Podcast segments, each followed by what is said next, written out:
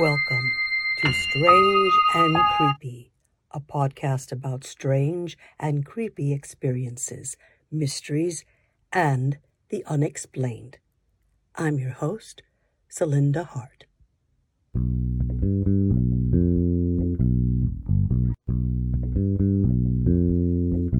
I had been assigned to a school in the Carrollton Farmers Branch Independent School District.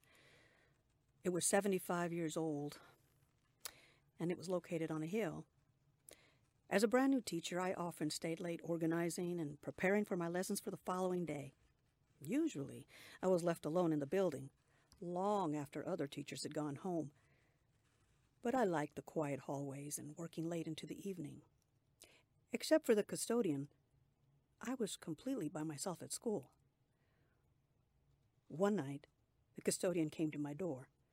Miss T, did you need something? I saw that you pressed the emergency button in the gym. Well, I looked at him puzzled. And I told him I hadn't gone to the gym.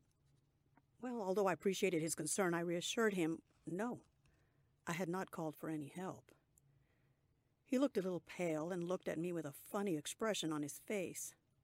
Oh, I told him maybe some kids got inside and, and they're playing in the gym. No, there's no one in the building. Then he turned around and quickly walked down the hall into one of the classrooms to finish cleaning. Hmm.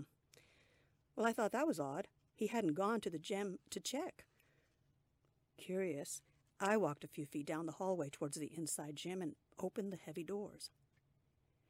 It was dark, but I could hear whispers at the back of the gym wall.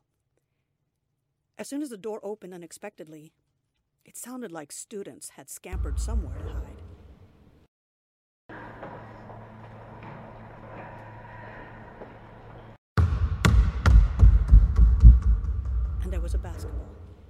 rolling on the floor toward my feet.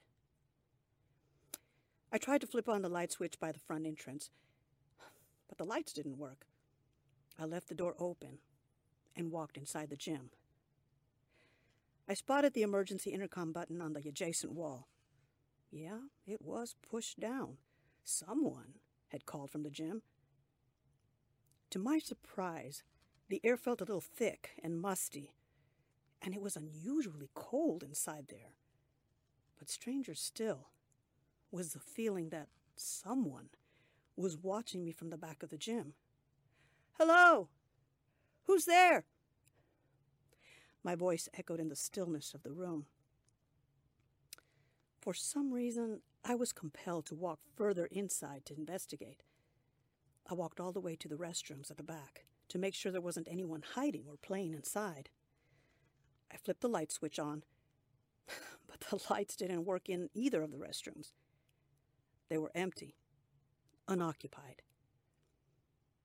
Suddenly, the gym door slammed.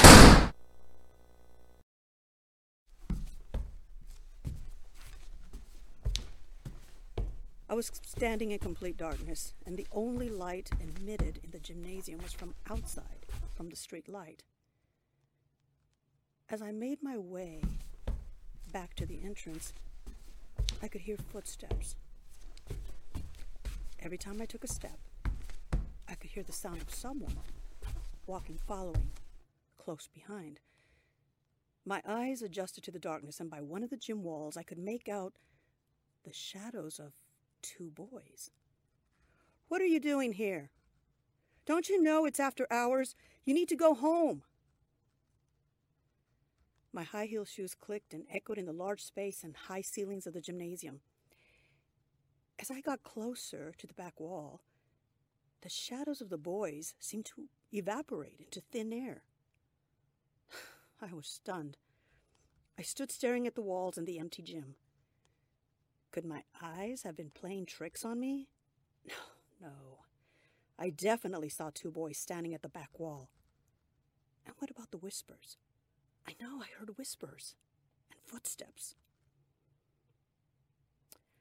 The next day, I told another teacher what had happened to me the night before at school. She was quiet for a moment and then explained that several years ago there had been an accident at the school. According to her, there were a couple of students who had sneaked into the gym after hours to shoot baskets. Nobody knows how the fire started, she said. People thought it was an electrical accident due to faulty wiring. The smoke filled the gym quickly, but the doors got stuck. They couldn't get out. The boys were trapped inside the gym. I guess they perished from the smoke inhalation. I don't really know. We remained quiet for a while.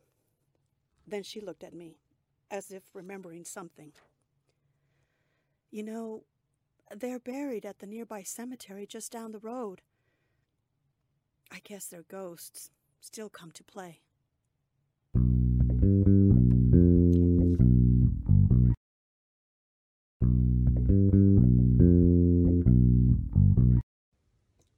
You've been listening to Strange and Creepy. I'm your host, Celinda Hart. If you would like to share a strange or creepy experience, send me an email at celindahart at gmail.com. Until next time.